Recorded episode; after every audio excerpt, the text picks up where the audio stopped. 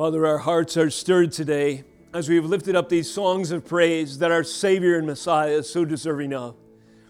These, the themes of these worship songs inspire and remind us that without Christ and His work on Calvary, we would have nothing to celebrate, nothing to bind us together here, nothing, Lord, to give us encouragement or hope for tomorrow, nothing to assure us eternal life. But in Him, our Savior, our King, we have all these things and more. This day, we acknowledge the message of the Scriptures, the testimony of the apostles, the prophecy of those who spoke of old, moved by the Holy Spirit to reveal to us the clarity and the beauty of the gospel and our Lord and Savior Jesus Christ as He is proclaimed in His holy word. We thank you that the Spirit is present here today as you have promised, O Lord, to comfort and to lead us into truth. So that though you have ascended to the right hand of the Father, dear Jesus, you have yet commissioned the third person of the Trinity, the Spirit Himself, to use these means, these songs of worship, the prayers of the saints, the fellowship of the brethren, the proclamation of your word, to inspire us, to equip us, and to build within us a growing understanding and conviction to take up our cross and to follow our Lord and Savior, whatever the trial and journey may look like. I pray that as your word is proclaimed today, that our hearts would bow before the authority of Jesus Christ, and that you would conform us to the image of his perfection that the standard of truth would inspire us to repent and turn from sin and to stand upon His word as the standard whereby we proclaim the truth of what is holy, just, enduring, and powerful and glorious. We pray, Lord, that as your word is proclaimed, that you would transform us as by the Spirit of God, that we would be transformed indeed by the renewing of our minds. We pray, Lord, that you would do your work as only you know how, to encourage you, to encourage the testimony of those who fellowship here, to be bold, consistent, and ever more diligent to proclaim Jesus Christ is Lord, Jesus Christ alone, Jesus Christ forever. Thank you for these moments we share, and thank you, Jesus, for the blood that you shed to purchase them. May you be glorified in this service and in our hearts. In Jesus' name we pray. Your name. Amen.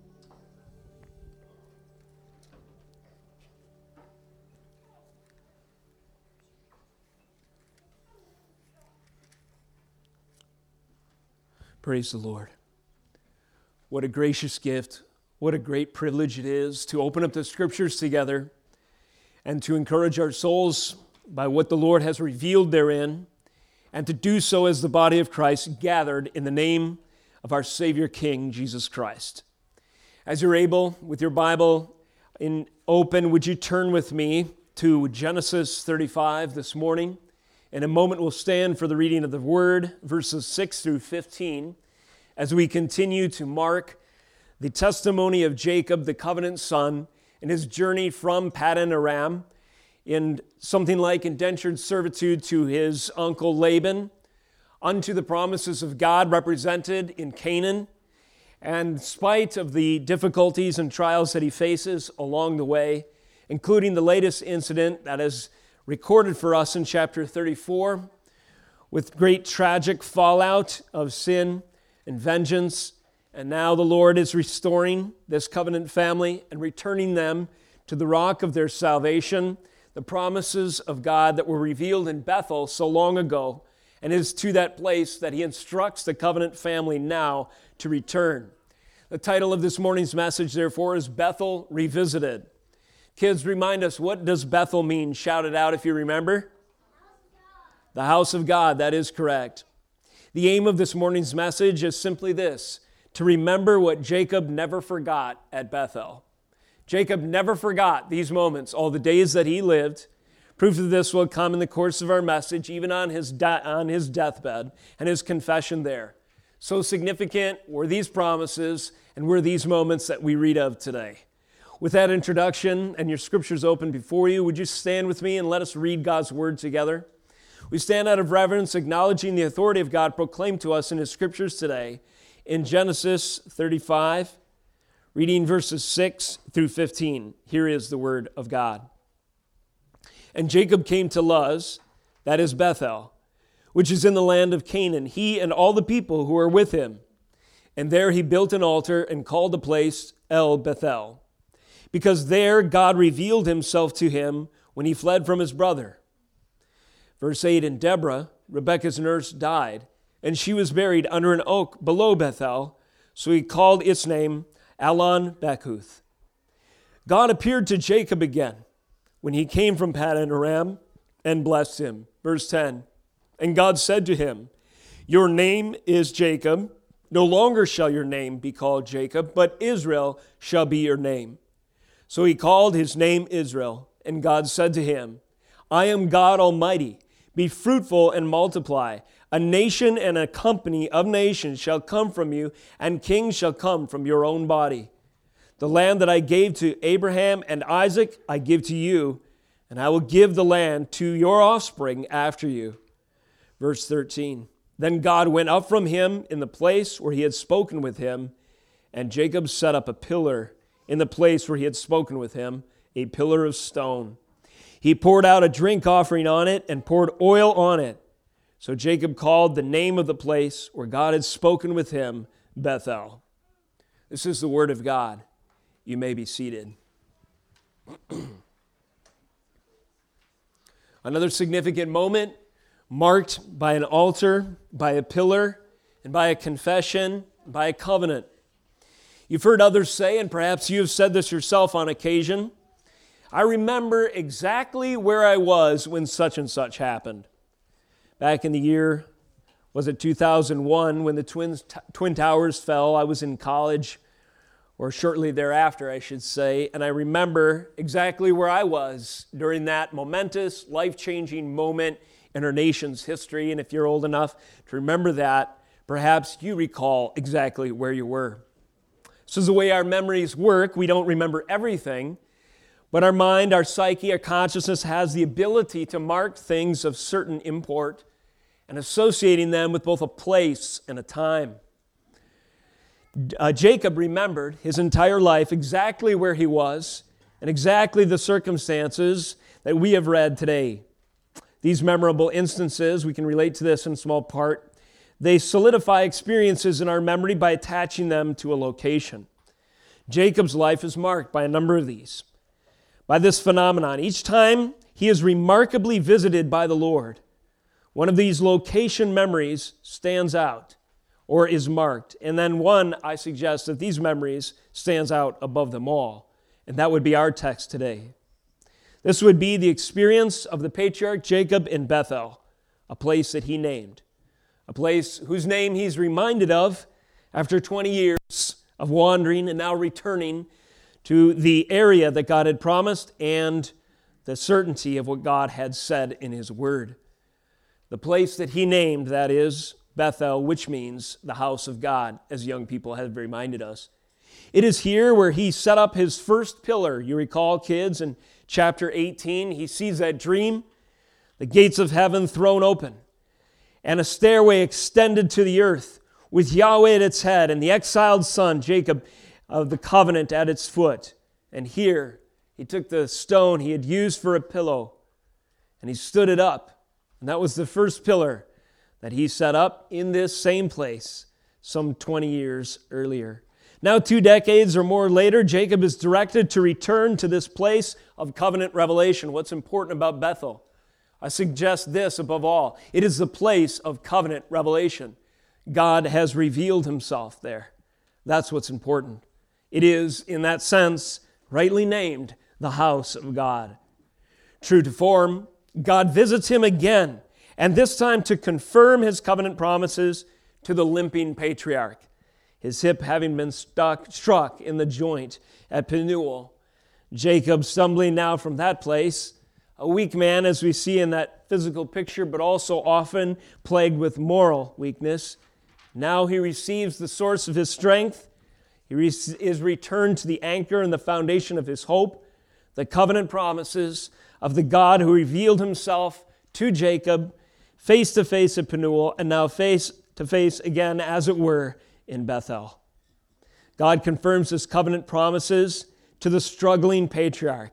The experience is so moving that Jacob takes it with him all the way to his deathbed, where we find some of his last words reserved for recounting this Bethel experience and its promises as he confers the legacy of covenant sonship to the next generation as he speaks with his son Joseph.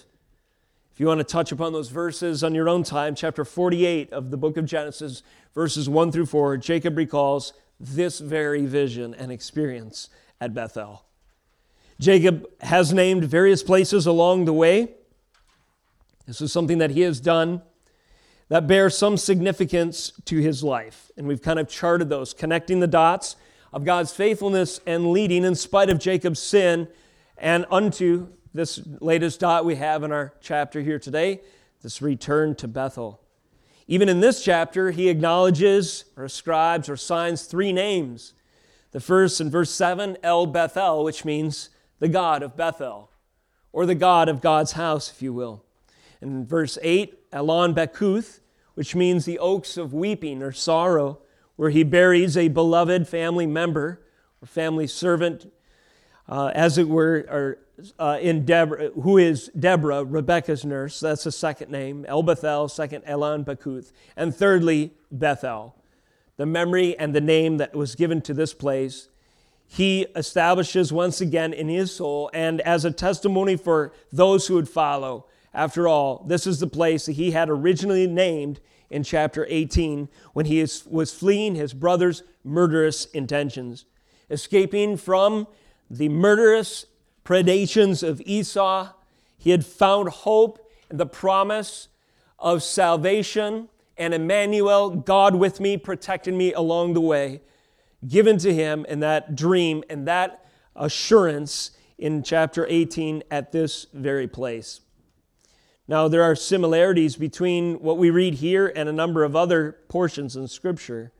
Bethel becomes a memorial for the continuity of the covenant. Promises are reiterated, they're stated again here that go all the way back to Jacob's grandfather. Kids, who is Jacob's grandfather? Shout it out if you remember. Abraham, is correct. Thank you. Many other similarities in this event uh, are, are uh, evident in this encounter, recalling previous visitations and promises.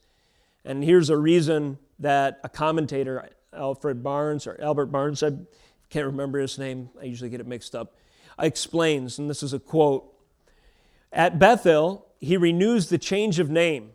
So, pause. Uh, the Lord renews the change of name, or reminds Jacob of his new name, Israel, at this, at this time in our text.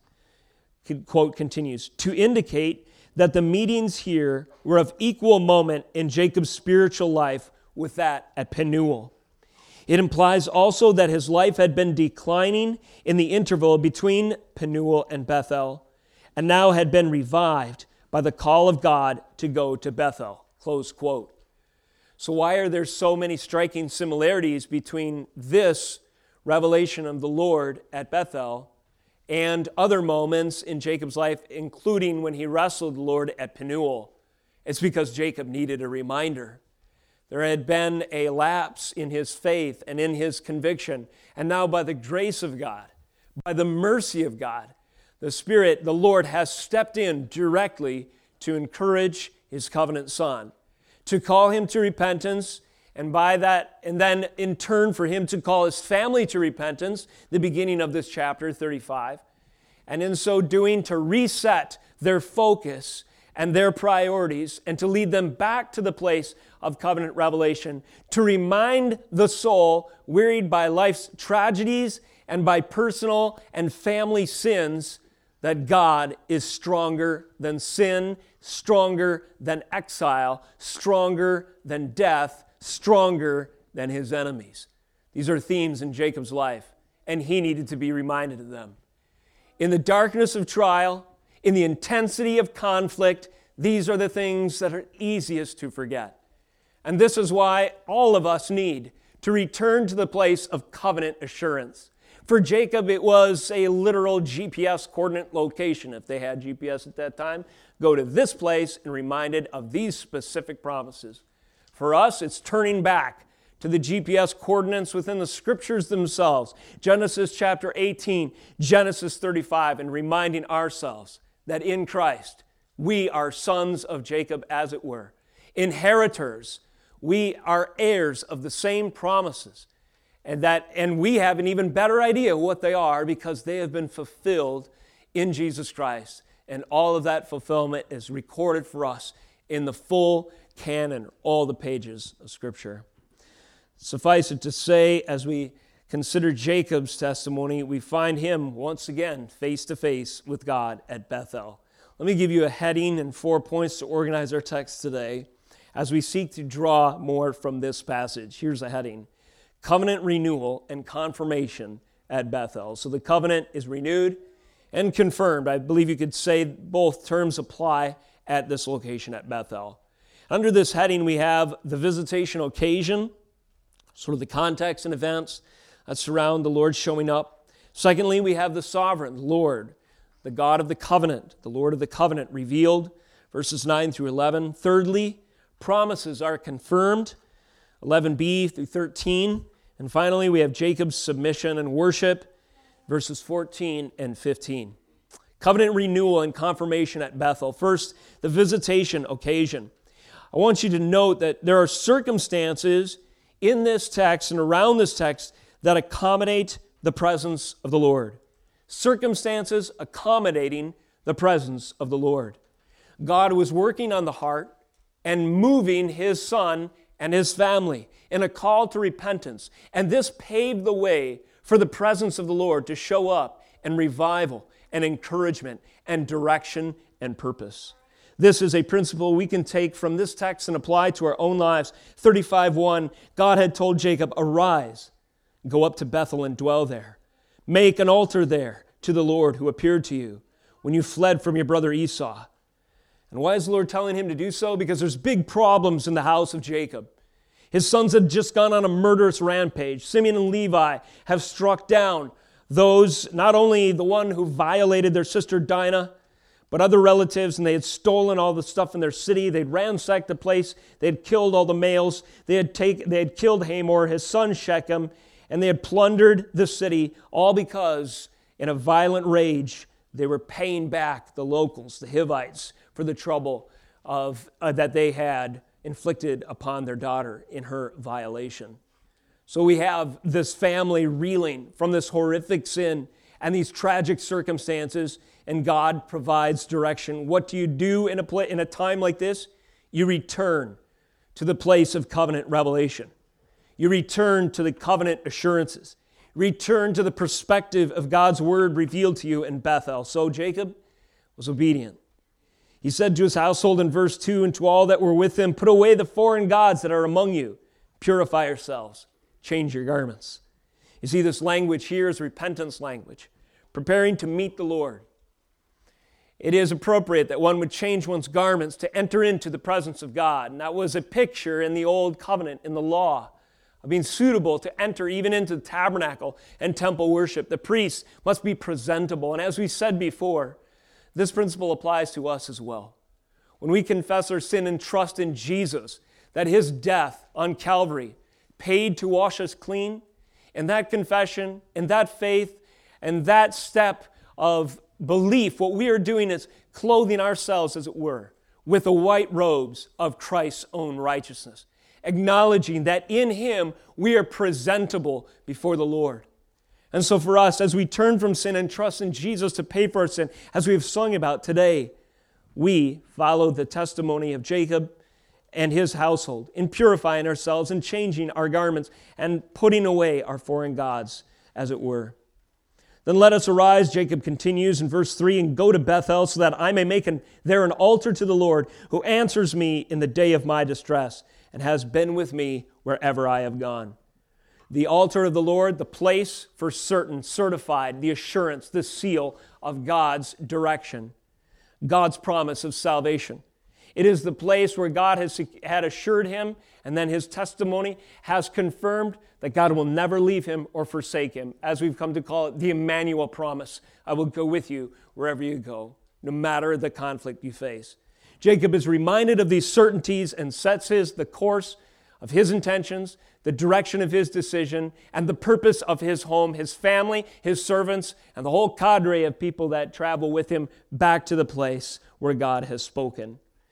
And they listen to him. His family submits to the preaching of the gospel through the patriarch. They gave to Jacob all the foreign gods, verse 4, that they had, the rings that were in their ears. Jacob hid them under the terebinth tree that was near Shechem.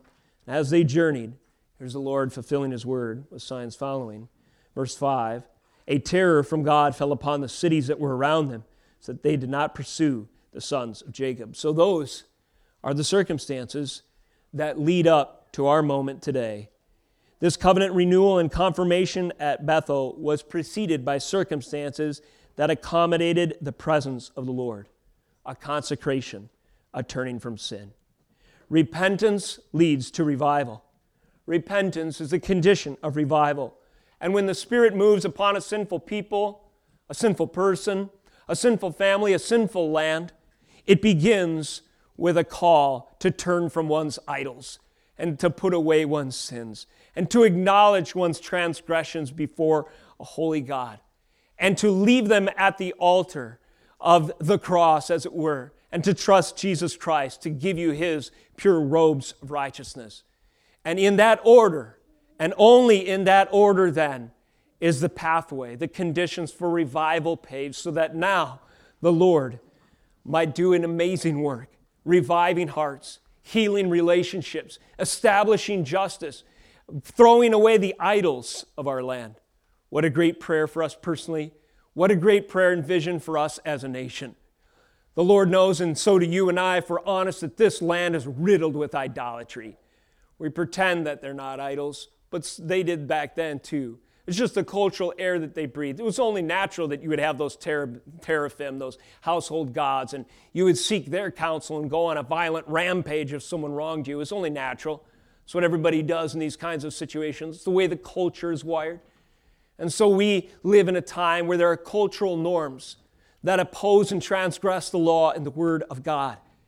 Yet there is a call for his people to be consecrated and to return to him and to stand upon the foundation of his word and to acknowledge and to proclaim the immutable, that means unchanging truth, that his gospel is the only means of salvation and his word judges us as falling short, it does not change. As far as it deems, uh, has deemed we are guilty, let us turn from our sins so that the circumstances of our own lives and the circumstances of our nation might accommodate the presence of the Lord. The occasion is also accompanied by altar construction.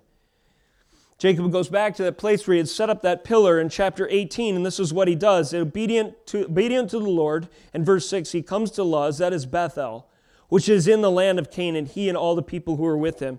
And there he built an altar and called the place El Bethel, God of Bethel, because there God had revealed himself to him when he fled from his brother. So here at this place, Jacob constructs an altar.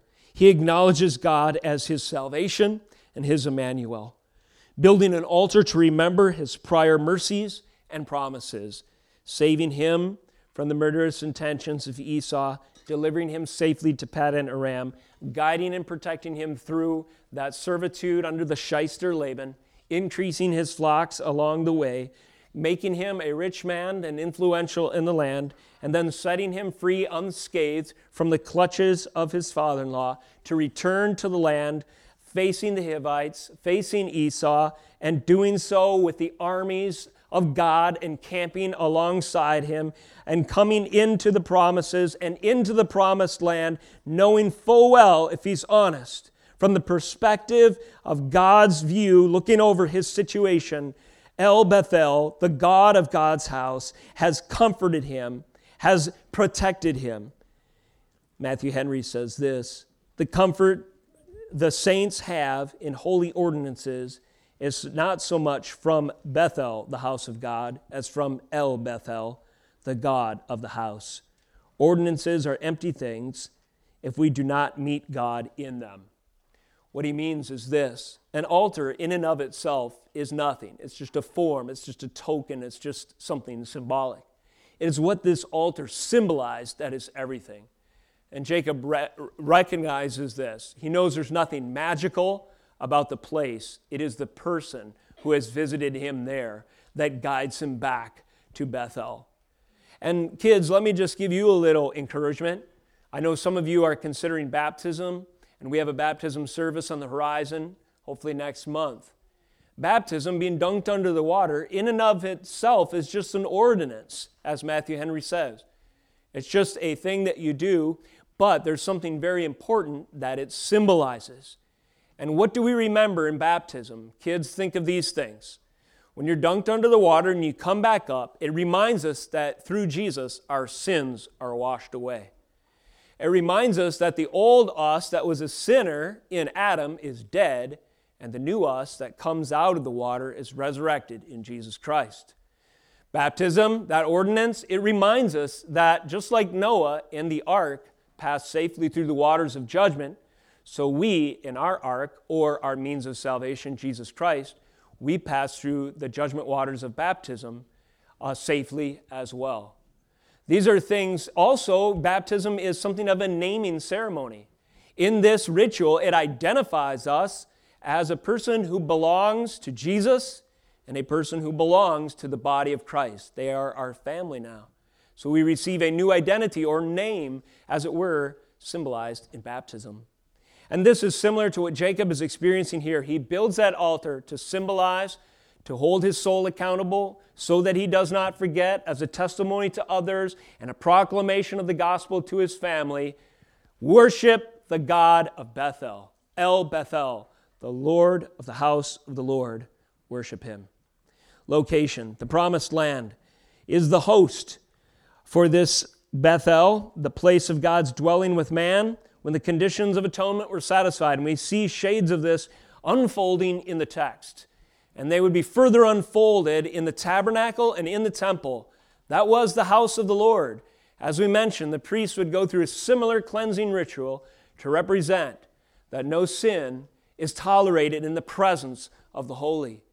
But when God supplies atonement, a way for our sins to be washed away, to be covered, to be paid for, the blood of the sacrifice, the sacrificial scapegoat, and so forth rep- uh, represented this, then we have access into the presence of God. And today, as we have remarked, when the seat, the uh, mercy seat, was sprinkled with the blood of Jesus Christ, and even in the Gospel of John, when an angel is positioned at the head and the foot of the place where Jesus lay, symbolizing that Ark of the Covenant of old, that mercy seat in between, now sprinkled with the blood of Jesus Christ, our Savior and Lord, what do we have? We have access through this place and these conditions of God's appointing into the presence of the Lord. This is something that Jacob needed so much because not only was he facing the trial of horrific sin in his family, he was also facing the trial of death of loved ones. In verse 8, and Deborah, Rebekah's nurse, died, and she was buried under an oak below Bethel. So he called its name Allon Bacuth, the oaks of weeping. There are sorrows that were attending Jacob's way. Shortly, Rachel would die. Verse 19 So Rachel died, and she was buried on the way to Ephrath, that is Bethlehem. He sets up another pillar over her tomb. This is a weary, limping, broken patriarch, riddled with trial and sorrow and sin. But he has received a revival, an assurance, and a calling that will carry him through. This is the occasion of covenant renewal and confirmation at Bethel. Major point two the sovereign of the covenant, the Lord of the covenant, is revealed in verses 9 through 11. God appeared to Jacob again, and he came from Paddan Aram and blessed him. Once again, a five word phrase, the significance of which could easily be missed if we didn't take it in context. Verse 9 again God appeared to Jacob again. An explosion across the heavens, a clap of thunder, a flash of lightning, whatever you need to associate those words with, hear it in your mind's ear. You know, the skies grow dark and then lit up with a blinding light and a crash of thunder and an earthquake. Something like that makes a deep impression upon you. When those towers collapse, or when a tragedy falls, or when an amazing thing happens, you win the lottery, whatever you know circumstances, I always remember where I was. Believe me, if you were Jacob, you would never forget this: the Lord appearing to you at Bethel. How significant was this? Well, it becomes more significant when we realize the way in which God revealed himself to Jacob. Verse 13 helps with this context. Then God went up from him in the place where he had spoken with him. Kids, a question for you. If God went up from Jacob, what did he have to do first? If God went up from Jacob, what did he have to do first? Little logical dilemma. Anybody? In order for God to go up from Jacob, he must first what, guys? Descend. descend. Nice word. I was looking for come down, and you stepped up the game with descend. Let's add an con to the front of that. Descend, come down, con with, condescend, a word I often use, and it's a word that powerful import in theology. The Lord coming down to be with Emmanuel promise his son that the Lord could have revealed himself as he's done before in chapter 18 in merely a dream. He did not reveal himself in dream to Jacob at this time. No, he condescended. He bowed down to be with Jacob. And then later we'll talk about his ascension. But as he stooped low to be with Jacob, we find in this action a pattern that would re- be repeated and fulfilled throughout the Testament, ultimately looking to Jesus Christ. God the Son, the second person of the Trinity, descending from the pre incarnate glory that he always shared forever with the Father, taking on human flesh, veiling for a time his glory, and in his incarnation, being born in a humble stable to a woman. He condescended, he lowered himself to be with his people. And this picture here of condescension as the sovereign reveals himself, anticipates God himself coming to man in the form of Jesus Christ, fully God, fully man, to accomplish the terms of our salvation. Another cool way to think about this in chapter 18, God revealed to Jacob a ladder extending from glory. As Jacob says, truly, this is the gate of heaven, this is the house of God. Jacob sees the gates opened and heaven's staircase touching ground. And now imagine the Lord Himself in the second revelation in chapter 35 descending down that stairway, not merely, not merely dispatching His angels, but Himself coming down the staircase, as it were, to speak to His Son. Powerful. This is a foreshadowing of the fulfillment of the incarnation. This is how the sovereign is revealing himself. The presence of the Lord of the covenant is stooping low to accommodate his son and doing so in a way that patterns the very salvation which, which in its fulfillment would secure your hope and mine of eternal life in the ultimate promised land. Though he stoops low, he brings with him his authority we see this in the naming of Jacob. Or a reminder of Jacob's new name, you could say. The Lord said to him, verse 10, Your name is Jacob. No longer shall your name be called Jacob, but Israel shall be your name.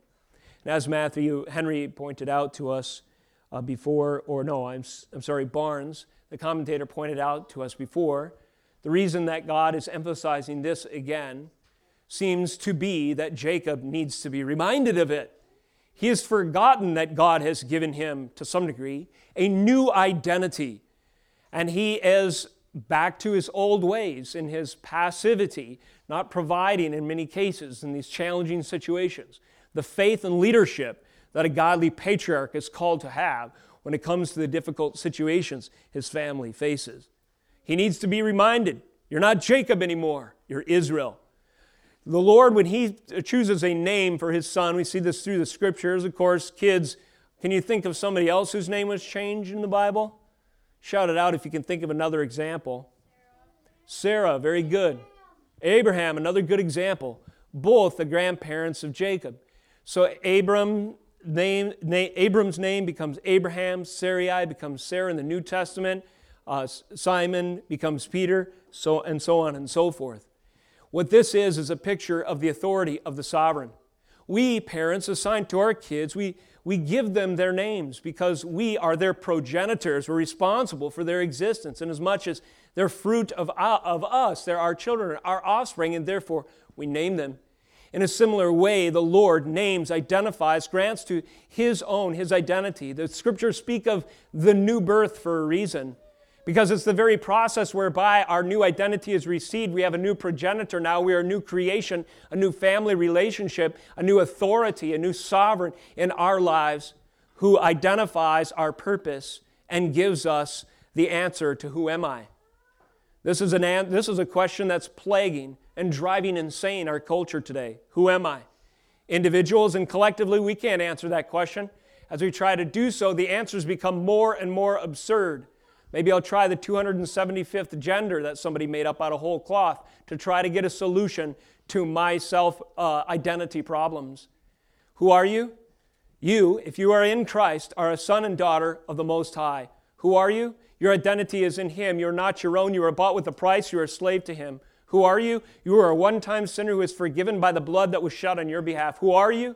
You are now a dutiful servant of Jesus Christ to follow him as he gives you the ability to walk in the footsteps that he has created before you, established before time uh, existed, that you might walk in them to give him glory. This is who you are. You are no longer Jacob, you are Israel. You are no longer a sinner uh, uh, that, that's condemned to hell, but you're now saved by grace, headed for the promised land of heaven in Jesus. Jacob needed this reminder, and so do we, don't we, saints? In Revelation 3 5, these are in your notes if you have a copy. We won't go to them directly today, but in Revelation 3 5, 12 verse 8, 17 8, and 20 verse 15, there is that picture in John's vision of the book of life. And within that book are names written. And just as the name Israel, with respect to Jacob as an individual, is written in the Lamb's book of life, so if you are a believer, if you are in Christ, your name is written there too. Who has the authority to both give you that name, give you that identity, call you his own, and write your name in his book that certifies your inheritance in Jesus? That everything that belongs to his estate is yours and transferable unto you upon his death. That's the authority of the sovereign of the covenant. The sovereign that not only stoops low, but exercises his authority in calling out us out of darkness into marvelous light, regenerating us and changing us and giving us his marching orders. What are these marching orders? Well, among them are a cultural mandate, as it's sometimes called, and we find this in our scriptures as well. The Lord said to him, I am God Almighty, verse 11, be fruitful and multiply. These are your marching orders be fruitful and multiply. Now, you guys remember, it was hard for Abraham to believe that he would be the father of many nations because he was 100 years old ish and didn't have a son, at least a biological son between him and the covenant mother, Sarah. Yet God, against all odds, performed a miracle and Isaac was born. Isaac, though, he didn't have a lot of kids either, right? And it wasn't like he was presiding over a whole huge tribe, but things are starting to change. Now, in the case of Jacob, he's got 11 sons, daughter, and he'll have another son uh, or two shortly. And uh, I forget the count exactly off the top of my head. Suffice it to say, the sovereign has revealed himself, and there is a cultural mandate he has given to, re- to reclaim the original instructions given to Adam in the garden. Chapter 128 Adam was given the command be fruitful, multiply, fill the earth. Noah chapter 9, verses 1 through 7, the same cultural mandate as it's come to be called be fruitful, multiply, fill the earth. There's even a promise to Ishmael that he would be fruitful and multiply, 1720. Jacob had prayed over Isaac, a paternal blessing, 28.3, that he would be fruitful and multiply. Now Jacob, the covenant confirmation, is here be fruitful and multiply. In other words, be uh, as you are called to be a parent and an influence to those that God's given you charge over, share with them the truth of the covenant. Build this altar as a testimony to your children that they will not soon forget that I am the Lord, that I have appointed through you and through your covenant line, through your children, through your offspring, a Messiah one day who would save them. Have faith in that day on the horizon. A Messiah one day who would fulfill the very promise that the offspring of you and your children's children will be as many as the sands of the seashore, and the stars in the heavens. Saints and members of the household of God, if you're gathered in this place again, if you are in Christ, you are a grain of sand in the seashore of God's promises, so to speak, fulfilling the very words to the patriarchs of old, because in Christ you've been adopted as a son of Abraham, a son of Jacob, as it were, essentially, and well, most specifically, a son of Jesus Christ. And as a result, these very words are coming true. Be harder for Jacob, I'm sure, to have faith for this, given the difficulties he was going through. Nevertheless, the word of God was stronger than all of these. And so at Bethel, these things were strengthened eh, for the sake of his soul. Verse 3 or point 3 promises confirmed. As we continue to read, not only is Jacob called to be fruitful and multiply, but there's a host of promises that accompany the Lord's word to his son A nation and a company of nations shall come from you, and kings shall come from your own body, a people and a kingdom. Now, if you go back, we won't do this today for the sake of time, but Genesis 17, 3 through 8, this was a promise that almost word for word was given originally to Abraham. This multi generational promise continues. It was given to Jacob's grandfather and now reiterated to him. It's becoming increasingly apparent that more children may, yes, be born to the covenant family line. The Jacob's sons will represent tribes, will have more children still, and after just a few hundred years of Egypt, they're going to number a million strong. It won't be long in the course of our scriptures where we will see the overwhelming fulfillment of God's promise in multiplying Jacob and his seed such that they become a people and a kingdom. Even Joseph, one of his sons, will, foreshadow this promise. Kings will come from you. Yes, Joseph was taken, sold into slavery. Yes, he was thrown in a pit. Yes, he was falsely accused, but it wasn't long by the favor and sovereign hand of God that he was ruling, second in command of the most powerful, I'm sure, empire of the world at the time, fulfilling in part a foreshadowing of these very words coming true Kings shall come from your own body.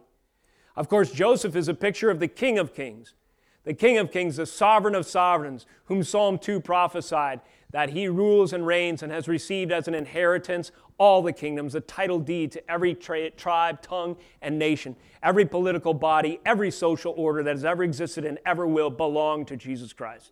We look forward to the day when that will be fully manifest, but in the meantime, we call people to bow before their true king. A king, Jesus Christ, the King of Kings, has come according to the line of Jacob, and before him we must bow. Why? Because he is a king. That is the fulfillment of these very promises that we read of here. There's also a land promise. The land that I gave to Abraham and Isaac, I give to you, and I will give you the land, I will give the land to your offspring after you. Now, at this time, Abraham has purchased a small plot of land in which, you know, a few uh, a while back to bury his wife and so forth. And uh, Jake, uh, Jacob has bought a small piece of property there in Succoth. We read of that where he set up a booth a chapter or two ago. But that's really all that they can show for. Now imagine someone said, Hey, you are going to be the Lord of Minnesota, and all you got is a quarter acre to call your own, and you've got a contract for deed on that little piece of property in the corner of Cross Lake, Minnesota, Backus, Pierce, Emily, wherever you might be in the surrounding region, you know? And it would be hard to have faith that one day that you would be the Lord of Minnesota. The strange thought, right? Well, what happens as the scriptures unfold, testimony to God's sovereign power alone, is the Israelites, a slave band, goes in and routs the Canaanites. And this was according to prophecy all the way back to Abraham. And by that conquering miracle, the Lord shows himself victorious over his enemies and fulfills his promise to his covenant son in his way and in his time, such that he gets the glory. You may not feel like more than a conqueror in Christ Jesus. And as you read the news of the latest political machinations and godless rebellion that legislatures, whether in Washington or in our state, are messing around with these days, you may not feel by that measure that there's a whole lot of hope that your nation is in, under the footstool of Jesus Christ. But look to scriptures. Return to Bethel, the message of God's assurance in His holy word. We know The nations rise and fall, and every one of them is crushed and placed under the footstool of Jesus Christ. If he can crush the serpent's head, he can crush an unrepentant nation. He can bring to the knees the rebellious ruler who seeks to usurp the crown rights of Jesus Christ. He has done it. Think of Nebuchadnezzar eating grass for seven periods of time until he confessed that he served at the mercy and the pleasure of the true sovereign. Pray that for our nation, that they would bow and recognize that Jesus Christ lays claim to this land, even as Jacob, though he had very little property to his name, ultimately, by the promises of God, laid claim to all of Canaan. Now, as these promises were confirmed, they are sealed by ascension. Verse 13, as we referenced before, then God went up from him to the place where he had spoken with him. Just an amazing, if you notice the excuse me, posture of the Lord in this revelation. As he said before, condescend, come down to be with. And in so doing, picturing the necessary conditions of Christ's work to come, and then having fulfilled his promises, or assured them to his Son, he ascends again into glory, a condescension and ascension. As with Abraham, this happened to him as well. 1722, uh, Abraham received a revelation of the Lord condescending to him, and again, an ascension of the Lord, preparing the people for recognizing the Messiah himself, as Philippians 2 6 through 11, in that famous passage. Paul says, Have this same mind in you, which was in Christ Jesus, who didn't, uh, who, though he was in the form of God, took on the form of a servant, and then he was ascended after his work was complete. And before that name, every knee shall bow, every tongue will confess that he is Lord to the glory of the Father. And when he ascended upon his finished work of redemption, we see a fulfillment of these shadows that were pictured of old in our Lord and Savior. Now, finally, what is an appropriate response to all this glorious revelation? Well, Jacob understood what it was submission and worship. And this is how he responds 14 and 15. Jacob set up a pillar in the place where he had spoken with him, a pillar of stone. He poured out a drink offering on it and poured out oil on it. So Jacob called the name of the place where God had spoken with him Bethel.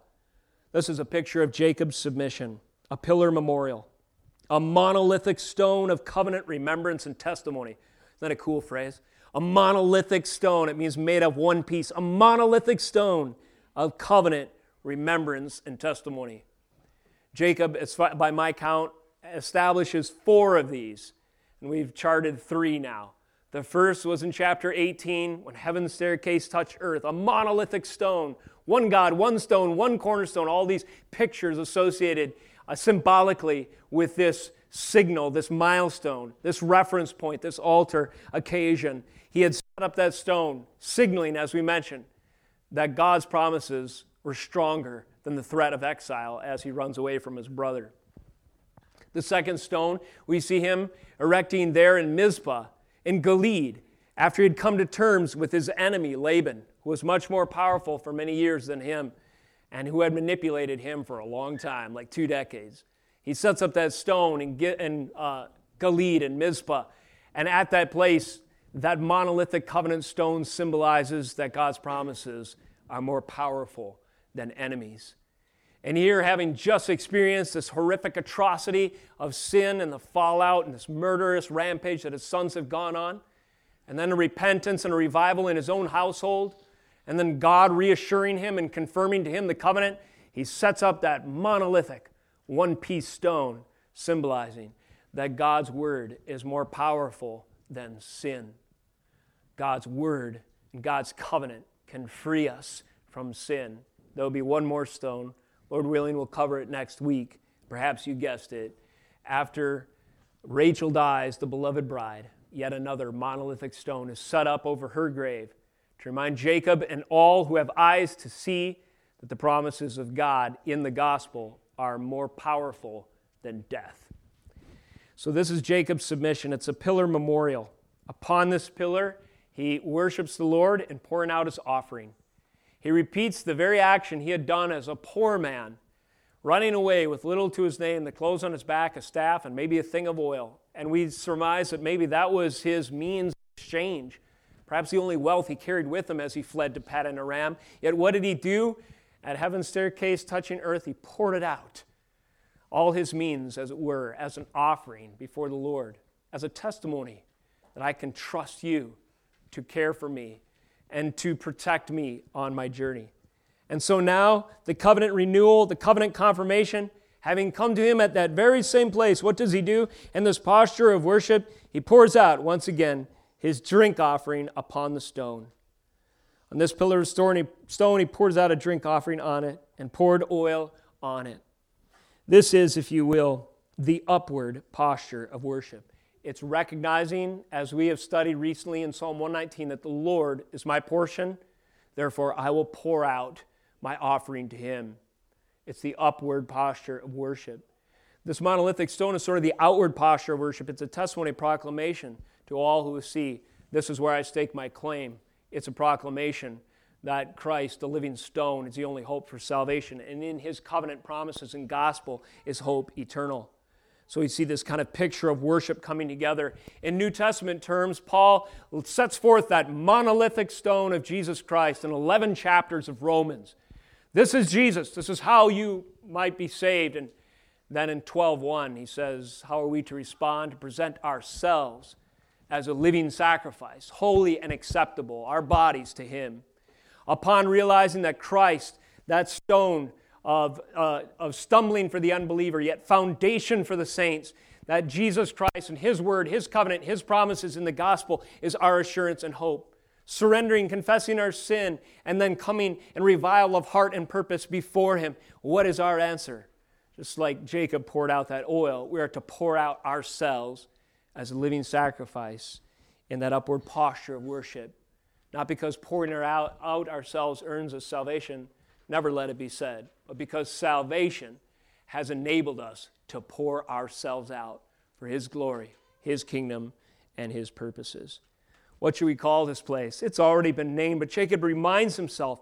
He called the name of the place where God has spoken to him Bethel, the house of God, the place where a sovereign and a holy God, through the means of his covenant, has established reconciliation, relationship, covenant, favor, atonement, and redemption with his Son. This is Bethel. Jesus Christ is the staircase, touching ground. Jesus Christ told his uh, servant Nathaniel, told the disciple, would be disciple Nathaniel, from now on you'll see the angels ascending and descending upon the Son of Man. Jesus Christ, so to speak, is the house of God, that is the place of reconciliation. In Him, all the necessary conditions to be reconciled to a holy God are fulfilled. He was Jacob's son, He was Jacob's Savior.